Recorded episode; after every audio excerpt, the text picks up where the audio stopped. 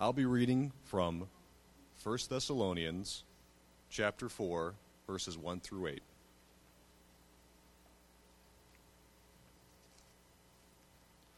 Finally, then, brothers, we ask and urge you in the Lord Jesus that as you receive from us how you ought to live and to please God, just as you are doing, that you do so more and more.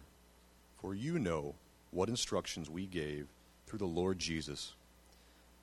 For this is the will of God, your sanctification, that you abstain from sexual immorality, that each one of you know how to control his own body in holiness and honor, not in the passion of lust like the Gentiles who do not know God that no one transgress and wrong his brother in this manner, because the Lord is an avenger in all these things, as we told you beforehand and solemnly warned you. For God has called us for impure. God has called, not called us for impurity, but in holiness. Therefore, whoever disregards this disregards not man but God, who gives his Holy Spirit to you. We are in our series entitled Ready. Uh, we are walking through 1 Thessalonians chapter 4, verse 1 through 8. And uh, we've been going through Ready for the last uh, several weeks.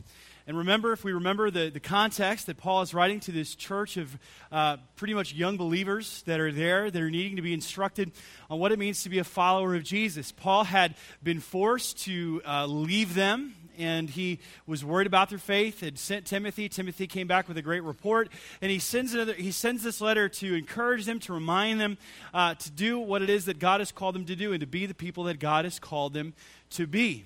And as we look within this passage, you know, we, we saw here and we read about uh, let there be no sexual immorality among you. You know, I, as I, I was thinking about this passage, I was recalling a conversation that I had when I was in India with the evangelist uh, T.V. Thomas. So, T.V. Thomas has been in ministry for, for about 40 years. He's traveled to 170 different countries, and he has ministered with, uh, I mean, he, he used to talk to Billy Graham uh, monthly. I mean, he's, he uh, has met different presidents of the United States, he's other heads of state. He's just, he's been around a lot of people and a lot of different nations. And I asked him a question. I said, You know, TV, in all the travels that you have had all over the world, world. Uh, what is the biggest thing that is keeping the church back today? What's the biggest problem that you see in the church? And rather than just give me one answer, he said he, he gave a very nuanced answer. And he said, You know, in the, in the church in India, he said, I see that there's been a problem of lying. That's kind of the, the beset sin that's there. He said, In Africa, I see a problem with the prosperity gospel that has got his way in. But he said, In America, the problem is straight up sex. He said, because the church in America is consumed by it. And in our society today, I mean, it is everywhere we go. It, we can't escape it any longer. I mean, we're talking about, I mean, we see the proliferation of pornography where people would just go and they would look, they'd have to go to a, a bad part of town to get a picture years and years ago. Now, you just pull out your phone and flip through it and you can see whatever you want to see from whoever you want to see it from. And the, we used to think, you know, when will kids be exposed to it? They say the average age is 11, but they said uh, most kids, they said the question is not a question of when, uh, of, of if, but when. Because our kids are going to be exposed to this. And not only that, we have to ask ourselves, what do we understand about sexual morality? Because it is, there is a war uh, on sex today against God and His Word. Today, it is more acceptable to pretend, uh, I mean, for, for someone to pretend and change their gender rather than have Tim Tebow says that he's going to remain abstinent. That's more controversial in many ways for different people. That's just where our society has gone. Our world has become pretty messed up. We see that even the church, it's, it's creeping into the churches. It's gotten a hold of different leaders, sometimes even different scholars that try to make the Word of God fit whatever their sinful desire is. But God calls us back and He blows away all of that false teaching and He calls us back with His clarion call to the truth of how He wants us to live and behave. Because, see, His Word has shown us the right way. God made us, He made us to be physical, sexual beings. And that is a wonderful thing but it's to happen in the proper context in which God has ordained it to be. Because if we do not do it in that proper context, then we will, we will destroy our very lives. In my house, I have a, a fireplace uh, in my basement that's a wood burning fireplace. I like to, to light that fireplace up. My wife hates it when I light it up, but I like to light that fireplace up. And constantly, because there's smoke that's getting in different parts of the house, she thinks the whole house is burning down. But when I, when I light that fire, I have to channel, make sure that the, all the wood stays in the fireplace and the smoke doesn't get out. And if I were to, to get that fire just roaring, it's a cold day, it's snowing outside, you want to curl up in front of the fire. And now let's say that that fire is roaring, and I take a log from that fire and I sit it in the middle of my living room. What's going to happen to my house? It's going to burn down, right? See, when we take sexual morality or understanding of sex outside of the confines in the places which God has ordained it to be and put it in our own way, wherever we want to do it and however we want to do it, then we're going to destroy our lives. So we have to go back and say, what does the Bible say about it? I mean, God's not against sex, He's pro sex. But he is, he is for it in the right way and in the right context and we need to talk about that and, and what it is, what it's not. And this doesn't matter if you've been married for 75 years or if you're, you're single. It doesn't matter if you're going to be married. It doesn't matter what your status is. This applies to each one of us. And we need to see what God has for us within His Word and what He has taught us about sex and how we can uh, do it in such a way that God desires us to do, that His name might receive great glory that we might increase in joy. So today, I recognize, first of all, that not all of us come to the table uh, with, with, you know, we come broken. And we need to be aware of that as we come before, but we need to come before God broken and honest with ourselves, asking Him to speak to us from His Word and see what He has for us today. So let's pray and ask for His blessing on our, our time. Father, please speak to us. Show us who we are. Show us who you are and what it is that you desire from us. We pray this now in Jesus' name. Amen. All right, so open up with your, in your Bibles with me to 1 Thessalonians chapter 4 as we walk through this very important passage.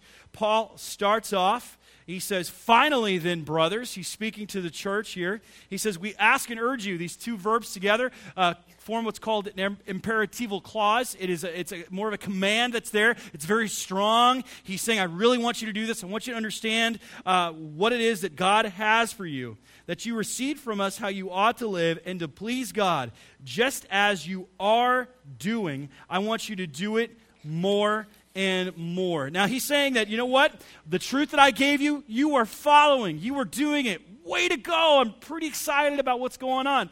But you know what? That's not the end of it. You need to do it more and more. See, many of us think that we got this Christian thing mastered. Some do. I mean, we, we do see some people, just like we saw today, Jerome getting baptized, but some, as we talked about in the baptismal, some people say that once you get baptized, I don't need anymore. In essence, I got the fire insurance policy, I got the, spiritual liability insurance, and I don't need any, any extras on top of it. I'm all good. Just give me the faith and let me go. But that is not what the Bible says. Paul here is saying to us, You've done it. That's great, but there's more. We all have a next step that we're to take with God. Every one of us. Every one of us in this room has room to grow. Every one of us needs to be taking the next step. What's yours? Maybe your next step is you need to come to know the Lord. You need to finally confess Him as Lord and Savior of your life. You need to surrender and receive Him as Lord of your life. Maybe that's it. Or maybe you need to take that next step. Maybe you need to step in the waters of baptism and you say, you know what? I'm going to commit myself. I'm publicly telling people that I believe in Jesus and I'm going to follow Him with my whole life. Maybe that's what you need to do. You know, I hope that so, some people here in this room really do need to do because Easter Sunday, it's tradition in church history to have baptisms. And I'm praying that we have some baptisms. And if that's what your next step is, you need to take that step and talk to me or talk to Scott or talk to David, talk to somebody about it. But you need to take that next step. Maybe you've already been you've been in church for a long time. Maybe you've just become one of the frozen chosen sitting on your blessed assurance. And you need to get up and you need to start serving. Because Jesus wants us to serve. And if you want to be like Jesus and you need to serve and quit being a spiritual barnacle, you're a parasite. You're just sucking in all the blessing and never giving anything back. God has called you to minister. We are a kingdom of priests, which means that each one of us has a responsibility to be ministering before God. And that's what we need to do. Some of you have done that. Some of you need to go deeper in your walk with the Lord. Some of you actually need to read the Bible, open it up, start reading the Word of God and letting it read you to be instructed on truth and doctrine and the faith once delivered for all the saints. Learn how to defend your faith. Some of you need to learn to start praying and not just these quick drive through prayers, but you need to spend some sustained, quiet time in the side of God. Some of you need to say, I'm going to follow the Lord in fasting. And if you are fasting, praise the Lord. You're in the Lenten season right now. Some of the people I know are fasting. Uh, let me tell you, give you a little encouragement here. It gets easier as you go along because I know some people are like, hey, I gave up coffee, and they, they start shaking and having headaches. The first two days, the th- first two or three days are usually the worst. After that, they'll start dissipating. You'll feel a little tired. Movements will be hard, especially if you're fasting completely from food and you're going to start feeling a little bit of drain, but you'll notice your energy start to pick up. The hunger pains will cease, and you'll make your way through. If you're trying to do the 40 full days of a food fast, I encourage you in that, but just be careful as you go. If you start feeling, I mean, you're going to start losing some weight, your demeanor start changing, you'll become a much more alert as you go along. But if you start feeling those hunger pains start to return after they had left, and that usually happens between 21 and 40 days, then that's a sign of starvation and you need to stop. But some people need to go deeper in fasting because, see, when we fast, we are telling our body, our flesh, that we are sustained by God alone and every word that comes from God. We're not sustained by bread alone. And we're telling our body, you know what? I don't need this body. I can resist this urge. I can say no to my flesh. And that translates into other spheres of our life. You'll notice that you can say no to other urges that you have, other desires that you have. You don't have to turn on or go to that website. You don't have to look at that on your phone. You can resist that plate of food when it comes by you. You don't have to steal. You don't have to curse because it's showing you that you can become, through the Holy Spirit, mastery over these things. And that it is Jesus Christ alone who sustains you. But we all need to take our next step. And Paul is saying here that if he wants, he says, You want to please God? Then you need to learn to, you need to grow in your walk with him that's the first thing that we all need to learn the first thing that we need to write down we need all need to grow in our walk with god every single one of us need to grow we need to step on to maturity. Just as I was, I was talking the other day, I was talking to my brother Tom yesterday, and we were talking about pleasing God. He said, I look at it in the ter- uh, context of my relationship. I told you I was going to use this, didn't I? And, and, and Tom had said, he goes, when I got married, he said, um, I would just take my underwear, you know, take my clothes off at the end of the night, take my underwear and pew, and shoot it all this side of the room. He said, but I learned from my wife that that's not pleasing to her. That she wants it put in a certain place. He goes, Well, it's been like 32 years, and I just learned to do it last week. So, it's saying he's learned to please. I'm kidding on that. But, um, um, but it's saying then is that you have to learn to please the person. In a marriage, you learn to please the other person. I learned from my wife that I had to learn how to fold towels a certain way. That the way that I learned was not a way that pleased her. So I had to learn how to roll it a certain way and put it away because I wanted to do it because I loved her. Now, see, if we really love God, we want to learn to do the things we want to do and order our life in a way that pleases God. Isn't that right? So that's what he's saying is I want you to grow in your walk with him. And now, how, where do we start with that? Well, first of all, we need to understand that we, how we failed in this area. No one is perfect here. We have to acknowledge our failures, especially when it comes into the physical and the most intimate area of life. We have to acknowledge our culpability as a church. I was reading a certain scholar the other day, and he was talking about what the threats to the church were. And actually, he was talking about it about 30 years ago when it came to the sexual realm. And he said, You know, it's not gay marriage, which he saw coming down the horizon. He said it's the subject of divorce. He said, Because people are just leaving their spouses left and right and they're not holding on and cleaving to one another and showing how God is to love his church. That's what marriage is a symbol of. Jesus of his church. Jesus doesn't say, I'm done with you, I'm out. He says, I love you, I've committed myself to you, and I've loved you with an everlasting love. And while you were still yet my enemy, I still loved you. It's a great picture in Hosea, whose wife, Gomer, who runs off into prostitution, and he still loves her and he still brings her back. It's God's love for us. So we need to accept our failures. Each one of us in this room, no one in this room is completely pure. Not, on their, not in their own. No one is because we've either sinned by our acts, our attitudes, or in the actions that we have done, or in the thoughts of our heart. Because the scripture is also clear in the book of Matthew that if we looked at a woman lustfully, we've already committed adultery in our heart. Because see, God, God's standard is just not the outward conformity, it's about the inward transformation. God is always about the heart. Always about the heart. Every single time he's about the heart. So we need to acknowledge our failures, first of all.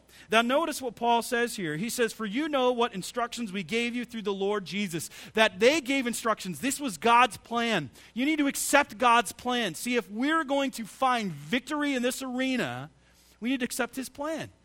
See, the thing is, is that we don't like God's plan because God's plan sometimes leads to pain. And it leads to suffering. And we are allergic to pain and suffering. You know, people talk about people being allergic to peanuts and take. I mean, we when suffering comes in, we are allergic, man. We are a no suffering zone. You have no peanut zones, no gluten zones. This is a no suffering zone.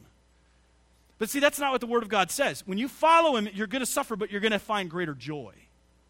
Because I guarantee when you go that way, you'll have initial pleasure, but greater suffering. Here you might have suffering at the onset and pleasure later. So, so we have to understand and accept his plan because the reality is, is many of us haven't done that in our lives. The reality is, is that many of us, when we have come to the part of God where He says something we don't like, we change it or we think we know better, and we say to God, God, you don't understand. You don't understand what I'm feeling. You don't understand. I love them. You don't understand, God. God is looking at you going, I understand. You're not willing to surrender or submit. You think you know better than I do. That's, that's what we do all the time. It's like I was dealing with this couple who came to me, and this young lady said, uh, she goes, uh, it's, it's, I want, you know, we want to be together, and, and we want to do, we want to do what God wants us to do, but we're going to move in together. Well, that's not what God wants you to do. You're not willing to accept God's plan there. You don't like God's plan. You're, you like it for certain things, but not all things. And see, he's saying here the instructions from Jesus Christ that came to you. God has given us an instruction within his word on how we are to live. And we have to make sure that we don't think we know better than God does. So we have to be able to accept his plan. And then, thirdly, we need to prepare to alter our course. We need to be able to do what he tells us to do here. And he's saying that I've given you instructions from the Lord Jesus. Now, we can just take what I'm teaching you today and you can be like, that's great, amen. But if you're not willing to make a change in your life, then what's the point of it? You got to be willing to alter your course. You got to say to God, I'm going to change directions. I'm going to embrace you. I'm going to turn from my sin back to you. And I'm going to follow what your will is for my life. So we need to be aware of that. We need to make sure that we not just accept his plan, but prepare to alter our course. Now let's look back at our text here for a moment. In verse 3, people always want to know what the will of God is. Well, here's the will of God for your life right now. For this is the will of God, your sanctification, that you abstain from sexual immorality, and that each one of you know how to control his own body in holiness and honor. See, we need to embrace his will. You want to know what God's will is? I mean, you got to be ready to do it. You got to be ready to follow it completely, embrace his will. I have people coming to me all the time. They're saying, Well, uh, what's the will of God for me? And, and I had a young lady come to me and she goes, I think it's God's will for me to date this boy. Let me ask you a question Is this guy a, a, believer? No, he's not. I can honestly tell you with complete peace in my heart that it is not God's will for you to date him. Well, maybe God wants him to come to know the Lord and it'll be through me. Maybe you're trying to rationalize your disobedience right now and what you're getting ready to do because God can save him without you. And He doesn't want you to disobey to reach somebody. Because God will never contradict His nature, and God does not lie, and He says that we are not to be unequally yoked with unbelievers. There is no such thing as missionary dating. I've heard people say that a lot. They're like, well, I need to reach them. I don't know how French kissing is going to totally going to get them. I don't know how you living together is going to reach them. Because right now, you've actually done something totally different. You have showed him the worst example of who Jesus is, and you are subjecting Jesus to public crucifixion all over again. Because you are saying that it's okay for me to stay in this sin rather than me to forsake it. Because, see, Jesus died to put away sin, not to stay in it any longer. And when we stay in sin, we're saying that his death meant nothing. That's what we say. When I hear people say, well, we're going to live together and we'll eventually get married, and, and what? Why don't get married now? Well, we don't have enough money for the wedding day. We have enough money to move in together. Why, you, why are you waiting for that? I can do this right now. We want to have the wedding day. So you're making an idol of the day, and you're not thinking about the marriage. You need to think about the marriage. You're, you're also putting this higher than God. You're saying, my disobedience and convenience right now is greater than what God wants. I'm going to put myself over God. And that's what we see today in our world. And that's what we have to be very careful and make sure that we don't put our will over God's. We need to embrace His will for our lives and say, I'm going to trust in you, Lord. I'm not going to lean on my own understanding, but I'm going to all my ways acknowledge you because right now it doesn't make sense, but I'm going to obey. Because, see, we think we got to figure it out. Let me tell you something you're never going to figure out everything that God has for, for you.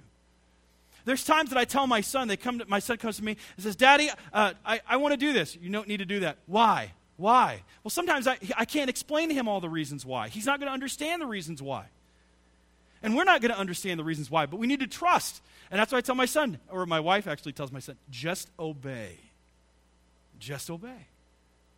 Sometimes when they get older, you explain as you go, but there are times that it's just, you don't have that opportunity to, to explain everything to it. We just need to obey. We need to embrace His will. And what's His will? That we abstain from sexual immorality. Now, this was a society, you think, oh, these people already had together. They didn't have the temptations that we had today. No. In the, especially with the Thessalonica, it was a port city, and the Greeks and the Romans were not known for their sexual morality. Matter of fact, they were known for the quite the opposite. It was not uncommon for uh, a man to have a mistress uh, for his intellectual pleasure. He would have a concubine or a, sl- a, slave concubine for his sexual enjoyment, and then he would have his wife, who was basically to manage his children, his legitimate children, in the affairs of his household and you want to get an idea of how, really how the ancient world was, I would encourage you to read Suetonius's The Twelve Caesars because it gives you an unfettered look exactly at the lives of the Caesars. They were some sick dudes. I mean, they, they would be in prison in our society, but we're getting there. It's getting become more and more, and sexual immorality and all this different kinds of alternative lifestyles and weird kind of weird stuff that people are into today. And they're all saying, God made me this way. Does God want me to deny this? First of all, uh, that is a product of original sin. That's it. And your desire, I mean, we all have natural desires, but we're all affected by original sin. And we all need to channel that and learn to take what God says about it so it channels our desires so that we can have them in the proper way that God has made us to be. So we need to make sure that we are abstaining and that consciously abstain from sexual immorality. Now, the word here for immorality, sexual immorality, is the word porneia. It is a word that it's the Greek word porneia, and it's used for all-inclusive understanding of sexual immorality. It's referring to fornication, it's referring to adultery, it's referring to bestiality, it's referring to pornography, it's referring to whatever virtual thing that you're thinking about or anything that you have a question about that is not between a husband and a wife alone in the marriage bed. Period. That's the all inclusive word. I've had some people come to me and they say, Well, God doesn't say that fornication is wrong. Here it is. He doesn't use that word, He uses a bigger word that is much more inclusive of that. And this includes, by the way, all different relationships outside of what a husband and wife marriage bed. Now, there are some people that have different desires and attractions. We have to recognize that. But those are products of the fall, and we all have those in a different way. For some, it comes out in pornography. Some comes out in some sex attraction. Some people, they want to have another relationship outside of their marital relationship and be in adultery. So we have to understand and channel that and go back to what God says about it and accept His word on the subject. So we must make sure of that as we delve into this very, very important area. Consciously abstain from sexuality. I like Ephesians chapter 5, verse 3 puts it this way. It says, But among you there must not even be a hint, not even a hint Let's put it in our common vernacular. How about this? Not even a click.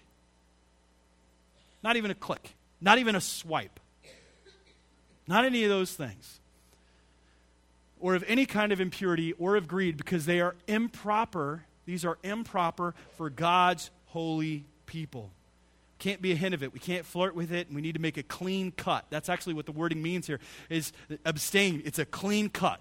Clean cut. I'm abstaining. I am cutting it off. I am going away. I'm not going to hold its hand.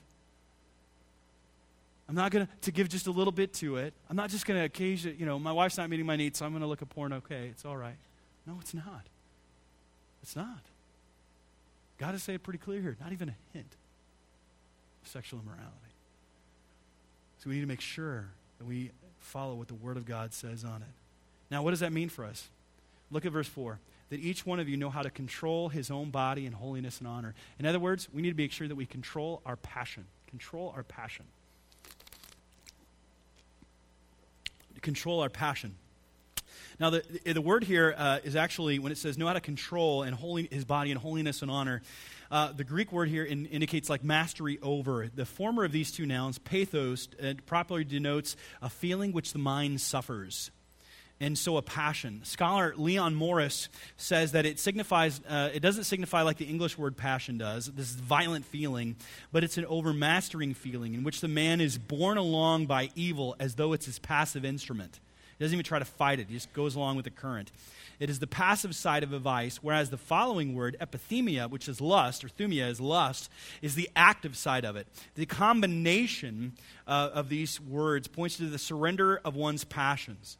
See, the surrender was common in the world of that day. Paul goes on to say that it was characteristic of the heathen, a term often car- translated by the Gentiles. When he says Gentiles, it's a, a, a, word that is referring to unbelievers. So we don't want to let ourselves be carried on like the Gentiles are, to let them just go off with every passion. We need to make sure that we resist it actively because we realize it's going to creep up even within us. We have to be able to control and channel our passion. The Christian is to rule over their body and not be caught in the grip of unbridled sexual desire because we now have self control. See, when you come to know Jesus, God places His Spirit in you so that you now have that wonderful fruit of the Spirit called self control. Now it's interesting. My, uh, we, have, I, we have this dog named Spurge. We named him Spurgeon. And he's this kind of lab Great Dane mix. And he's a puppy and he's growing like crazy and he chews everything. And I don't know what it is about boys and dogs but it's like a magnet. And wherever this dog is, my sons are. And for some reason, they feel that it's in their imperative to body slam the dog and just lay on top of the dog. And so they always just want to fall on top of the dog. And the dog has learned not to bite because my wife has said, You don't bite my kids. So he just looks and helpless and he kind of runs from them because they're going to body slam. They just want to cuddle him. And we're trying to tell my son, especially my older son, don't do that because you're going to hurt the dog. And then my, I hear my wife constantly to look at my son and says, Son, you have self control. Self control. Now, I wish I could take that with some Christians, sit them down and look at them as I would my, seven, my six year old son and say to him, Son, you have self control. I hear people say, well, I, don't, I can't control myself. Are you a Christian? Yes. And you have the Spirit of God within you. Then you are not believing what God has said about your passions within His Word. You're not, you're refusing to exercise your self control. And Satan has convinced you that you're a prisoner of your sin. But see, it's interesting. The Bible says that we are, when we sin, we are slaves to sin, but Jesus came to set the captives free. That's what Jesus came to do. And he tells us that we can control our passions. Why? We need to learn to beat our body into place. We need to train ourselves. That's what 1 Corinthians says right here. I'd like to show you this passage. It's in the Amplified Version. It says it this way But like a boxer, I strictly discipline myself, my body, and make it my slave, so that after I have preached the gospel to others, I myself will not somehow be disqualified as unfit for service. He's saying, I got to beat my body down. This flesh rages against me, it wants to do sin. But I have the Spirit of God within me to counteract that flesh. And I have to learn to train my body for godliness, to fight and resist temptation and sin. Oscar Wilde said the only thing that he couldn't resist was temptation. But you know, as a Christian, we can resist. We don't have to sin any longer. Now, we, we, inevitably will sin. We're not perfect individuals, and we, we have bad days, we have bad thoughts. But God, there is forgiveness with Him. And that is one of the most wonderful truths in all of Scripture. Now, not only uh, do we, we don't have to sin any longer. Why? Well, look at this. I want us to look back at verse 4. That each one of you know how to control his own body in holiness and honor, not in the passion of lust like the Gentiles who do not know God, that no one may transgress and wrong his brother in this matter. Now, there's something that's kind of inferred here. He's saying that uh, not like the Gentiles, not like them, meaning that you were like them, but you're no longer like them. In other words, you were changed the moment that you trusted in Christ. You were changed when you trust in Christ. You can do his will if his spirit was within you. We can't do his will if his spirit is not within us. See, God has to give of himself to accomplish his will and help overcome our sinful desires. That's why we say you have to be regenerated because that's the Spirit of God doing it. It's not just me saying, I believe, and your heart hasn't been changed. It's, I have been changed to believe. And I've been changed from the inside out. And he's saying that you have been changed. You are not who you were. Did you realize, do you realize that? You're not who you were, but you're not yet who you will be. Paul talks about this greatly and how much we have been changed in the book of Romans, chapter 6, verse, 20, uh, verse 16 through 23. I want to read this passage. It's pretty of extended passage, but it's a wonderful one. He says, Do you not know that if you present yourselves to anyone as obedient slaves, you are slaves of the one whom you obey, either of sin which leads to death or of obedience which leads to righteousness? But thanks be to God that you, were, you who were once slaves of sin have become obedient from the heart to the standard of teaching to which you were committed. And having been set free from sin, having been become slaves of righteousness. I'm speaking in human terms because of your natural limitations. For just as you once were you present, once presented your members as slaves to impurity and to lawlessness, leading to more lawlessness, so now present your members as slaves to righteousness, leading to sanctification. For when you were slaves of sin, you were free in regard to righteousness. But what fruit were you getting at that time from the things which you are now ashamed? For the end of those things is death. In other words, when you used to do the sins that you were chained to, it was leading to death. You're ashamed of them now. You're ashamed of it. For the end of these things is death. But now that you have been set free, set free, because when the Son comes into your life, you are free indeed. Jesus sets the captives free.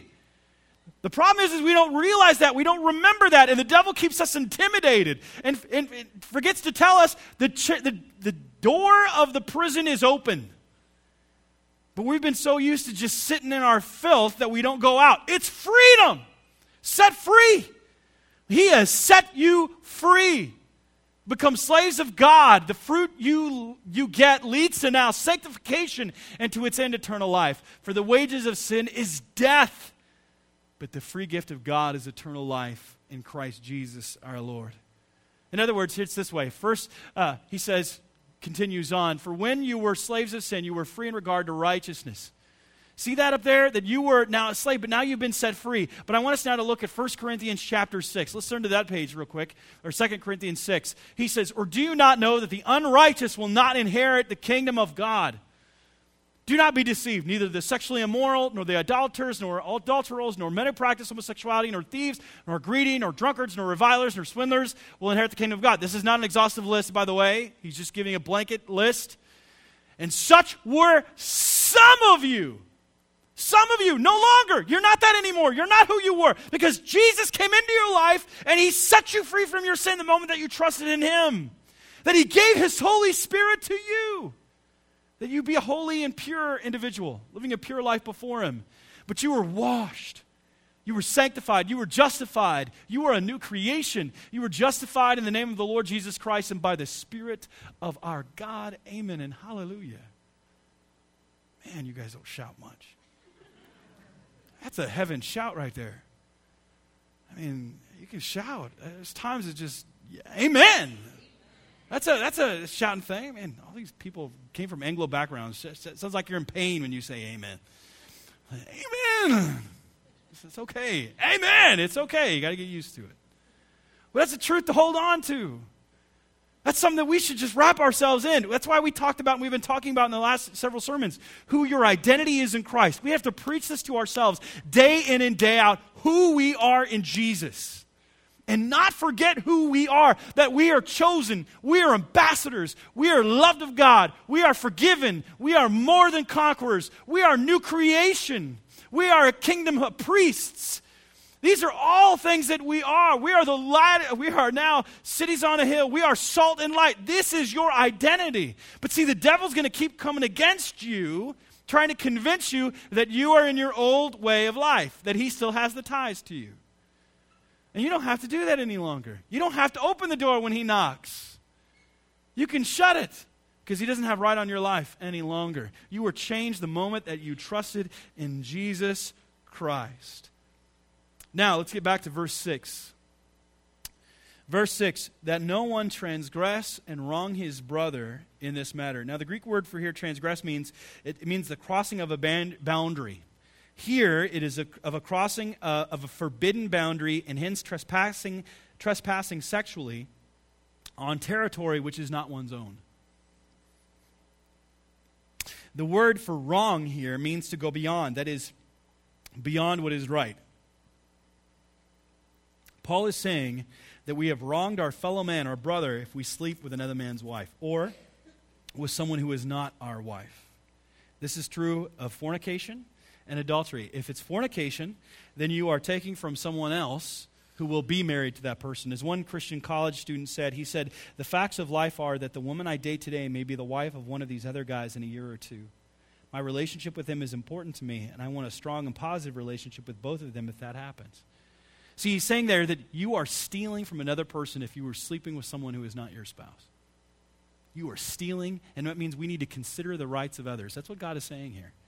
You need to consider the rights of other people because that is their right. As a husband and wife, that is what it makes you different in that relationship more than any other on the face of the planet. That is the only person that is going to be, besides your doctor, is going to be seeing you naked. And that's okay and a wonderful thing. That's what it's for. And when you when you when you, this person is, is they have they fornicate, which is sex before they're married, that you're not guaranteed that you're getting married yet. We're married in the sight of God. You're not Adam and Eve, last I looked. You didn't go before God. You're just using that to justify your inability or unwillingness to fight your sin. That's what it is. So he's saying you are stealing from another person. Now, here's where it gets really bad. I mean, that, you think that's bad. And, and, and, by the way, the scripture says this that if you commit adultery, by the way, that it's like a man who scoops burning coals into his lap. He says, You're going to get burned. Matter of fact, a man, a man, if he is wrong in that regard, he is going to come against you and he won't be satisfied with anything. Because there's jealousy that rages within him because you've taken what is rightfully his. It is his. And it's same for a man if he does it. That is rightfully the woman's. That's why there's a holy jealousy there. Because that is meant for one context alone. And this is a teaching we need. And I recognize, by the way, that not everyone in this room is perfect in this area. Okay, as I said, we've all failed in some way or another. We need to be aware of that. But this is what God's Word says. And we need to consider the rights of others. Now, here's where it gets really bad, though. By the way, it doesn't get better, it gets worse first. Look at verse 6. We, first of all, let me put this down before we look at verse 6. We need to heed his warning. Heed his warning. And that's in verse 6. That no one transgress and wrong his brother in this matter. You ready? Because the Lord is an avenger in all these things. You need to underline that. The Lord is an avenger in these things. See, you're not just wronging that other person, and that, that person's spouse might come after you if they find out. God Himself will pay you back. The Lord is an avenger in these things. That's why he says here, as we told you beforehand, and solemnly, solemn. I mean, ser- this is serious here. That's what Paul's saying. This is serious, what we told you. We warned you about this. We're not, we're not playing around here. You know, God is a consuming fire. He is a jealous God. He is not a tame God. You are messing with the God that created the entire world, and He will not be held back. You are inviting His judgment directly into your life. For God has not called us for impurity, but in holiness. Therefore, whoever disregards this, disregards not man, but God, who gives his Holy Spirit to you. Now, it's interesting where this word order, one scholar noticed that this is a very unusual word order in the Greek. Actually, it's his spirit, the holy, which has the effect of emphasizing holy, and also that the spirit is none, it's none less than God's spirit. And the conduct in question outrages the spirit who is holy. This is brought out by referring to God as Him who gives you His Holy Spirit. The verb is in the present tense, which is very unusual for Paul here. He generally thinks that the Spirit is given once and for all, but in this passage, there is a profound truth in the sense, in the use of the present tense. Anyone who carries on an act of impurity is not simply breaking a human code, nor even sinning against the God who at some point in the past gave him the gift of the Spirit. He is presently sinning against the God who is present at that moment against the one who continually gives the Spirit to them. Meaning that, you know that, eh, by the way, God is there when you have sex. And he's saying that when you do that, especially illicitly, God is there. And he is an avenger for what you've done. He's an avenger. We need to heed his warning. So he's saying there that God is there. That's a sober truth. That's a hard truth, but it's true. Because, see, God is saying you're taking from something, someone from something that is not yours. Now, how do we heed this warning? First of all, and I'm going to try to get real practical here, we need to rely on the Spirit of God. We need to rely on the Spirit of God. Look at verse 8. Therefore, whoever disregards this disregards not man, but God who gave his Holy Spirit. His Holy Spirit is there to convict us of our sin and tell us. And it goes off, womp, womp, womp, womp, when we're getting into that sin territory. And that's when we try to rationalize it and push it down. And God is saying, No, I've given it there to, you know, you know it's not right, not right, not right, not right. Warning, danger, Will Robinson, danger. Okay? It's danger. It's going off for a reason.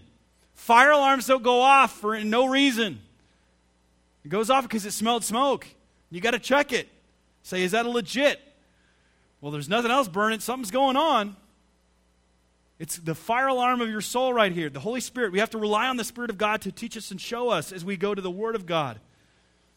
Now, the scripture says that we are not our own. Jesus paid the ultimate price for us. God has shown that we are his children by giving his spirit to us. And us, by engaging in all kinds of sexual immorality, we can see we are grieving the Spirit of God and bringing judgment of ourselves, on ourselves. And if we're going to deal with it, we need to make sure that we run from temptation. If we're there, we're feeling tempted, the Spirit's going off, we don't know what to do, run! Make like Usain Bolt. Don't play around. Don't try to, to, to make it suave. Run.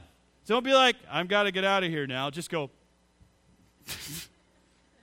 That's all you have to do. It's that simple. You can open a door. You can get out of it because God's giving you self control. That's what he's saying there. Just like Joseph. Make like Joseph. Joseph had Potiphar's wife. She set it up. They were alone. He didn't even leave his clothes. Man, he just like, she's pulling his jacket. He's running out of there, man. He's gone. That's how we need to be. We need to make sure that we are running from temptation. As 1 Corinthians 6:18 says, Flee from sexual immorality. Every other sin a person commits is outside the body, but the sexually immoral person sins against his own body. See, there's something intimate, something that's very intimate within the sexual union. It's different than anything else. Sitting here, it's against your own body. There's a connection, intertwine, a mingling of souls, if you will. You know, what's interesting is people have talked about pornography and how it's gotten so, use, uh, so much use. I was reading a, a, a report the other day uh, by this anti pornography group, and they were saying that most men, when they look at pornography, they're not actually looking at the nudity, they're looking at the eyes because they're trying to find a connection in the soul. But see, that's what pornography does. It gives this illusion of a connection that's really not there, that's fake, it's not a real union, it's illegitimate. Someone's either being paid or forced into it. It's a human being with human feelings. We look at it just as an object. He who sins sexually sins against his own body. Now, we need to remember that if we do sin, and I know that there's many in this room right now, you're feeling awful. And I say to you, good. You should. But I hope that this word for you is not one that harms, though it might hurt, but it's one that heals. I have no problem making you hurt to show that you have cancer, but I'm also going to give you a cure. Because there's a cure. See, Jesus took even all of that sin that you did and took it upon himself. This church is not made up of perfect people. Everyone in this room has got something that they wish to hide. They don't want people to know about. But you know, the Bible says that when we sin, that we have an advocate with God the Father, that Jesus' death paid the price for that sin. And that you don't have to be enchained to it any longer. You might have messed it up, you might have done it badly. But you know what? God offers you forgiveness. He offers you to be clean, to be spotless, to be a brand new creature. That's what his death meant. That's how great it was. That's how marvelous it was. That he saw you when you were in your sin and he still chose to die for it, so you've been set free from it. And you don't have to be chained to your past any longer. That he will set you free. That he will make you a clean individual. That you are a new creation. You are spotless. You know, it's interesting. In the book of Zechariah, it says that Satan is known as the accuser, and he is standing before Joshua the high priest, and he's covered with excrement. And he's accusing before the throne to show that he's dirty. But God comes and makes him clean. He makes you clean. He purifies you. You're no longer who you were. You don't have to worry about that any longer. You're not condemned because we are in Christ. Therefore, there is no condemnation for those who are in Christ Jesus. Now you can say amen. Because that, there is no condemnation for those who are in Christ Jesus. There's no condemnation for you any longer. If you repent, then we have a promise within His Word that He is faithful and just, and He will cleanse us. That if we confess our sins, He is faithful and just to cleanse us from our sins. He will cleanse you and purify you from your unrighteousness and set you clean, beautiful on the sight of God. That's a, that's a wonderful truth. We were more than conquerors through him who loved us. We're not chained to our past anymore. We need to rejoice in that. Make sure that we repent when we fall. Repent when we fall. Turn back. It's hard enough to fall, but it's worse to stay in the mud. You know? And if you're dealing with lust, let me, let me encourage you. Learn how to bounce your eyes. You can't maybe avoid the first look, but you can avoid the second. Or as one farmer said, I can't pass the sparrow, I can't keep the sparrow from going through the barn, but I can sure make sure that he doesn't build a nest there. Don't let the sparrow build a nest in your barn. Learn how to guard your eyes. Know your traits. enlist accountability. Enlist help, preferably from someone of your same gender to help you in this regard, to be honest with them, to be transparent with them. Practice radical accountability. We're not alone in this, by the way. Everyone in this room has got some issue. Everyone. So don't think that you got to do this by yourself. You can't. And it gets real personal, it gets messy. But you know what? Christian life, no one ever said it was going to be neat and easy. It's hard. But we continue by His Spirit to do it for His glory and our joy.